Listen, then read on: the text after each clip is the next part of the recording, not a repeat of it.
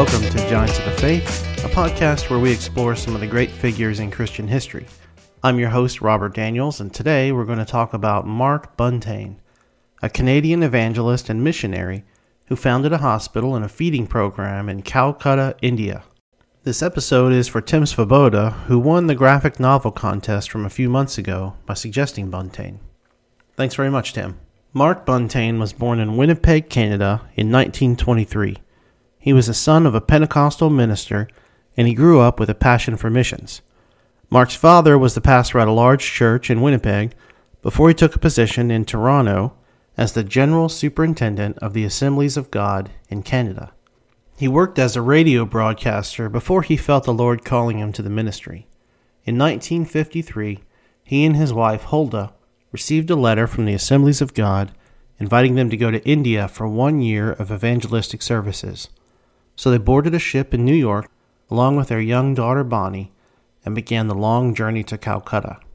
They arrived in Calcutta, a city with a metro area of over 14 million people, and began to preach the gospel in a large tent. They faced many challenges, such as monsoons, poverty, and local opposition, but they also saw results. They saw people get healed, they saw people delivered from evil, they saw conversions to the faith. Eventually, they rented a hall above a nightclub on the main street where they held nightly services.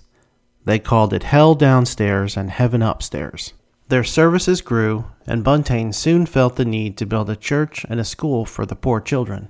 But they were worried that finding land in such a crowded city would not be easy. But God provided for them through a Muslim friend who they rented their current space from, who decided to sell the Buntains a piece of property behind the church. They dedicated their first school in 1964 with 200 children enrolled.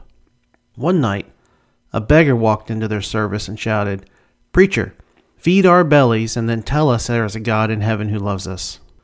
This touched the Buntains' heart and inspired them to start a feeding program for the hungry. They began feeding only a handful of people but soon that number grew to thousands. They also opened a hospital, a nursing school, an orphanage, and even other ministries to serve the physical and spiritual needs of the people. Though they were initially called to India for only a year, the Buntains spent their entire lives there. Mark died in 1989 at the age of 66. He had a heart attack while preaching in Calcutta, and he was buried near their church, where thousands of people came to pay their respects. His wife, Huldah, continued his work until her death in 2016. Their daughter Bonnie and their son in law Lowell now lead the ministry, which has expanded to other parts of India and even beyond. Mark Buntain was a giant of the faith who dedicated his life working for the people of India.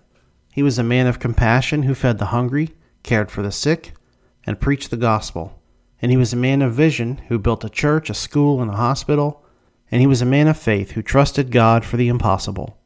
He was also a man of love who showed the love of God to the least of these. Well, I hope you enjoyed this episode of Giants of the Faith. I'm sorry that it's such a short one, but that's just the way it goes sometimes when you have a more obscure subject. If you want to learn more about Mark Buntain, you can check out his biography, The Man Who Wouldn't Give Up by James McQueen.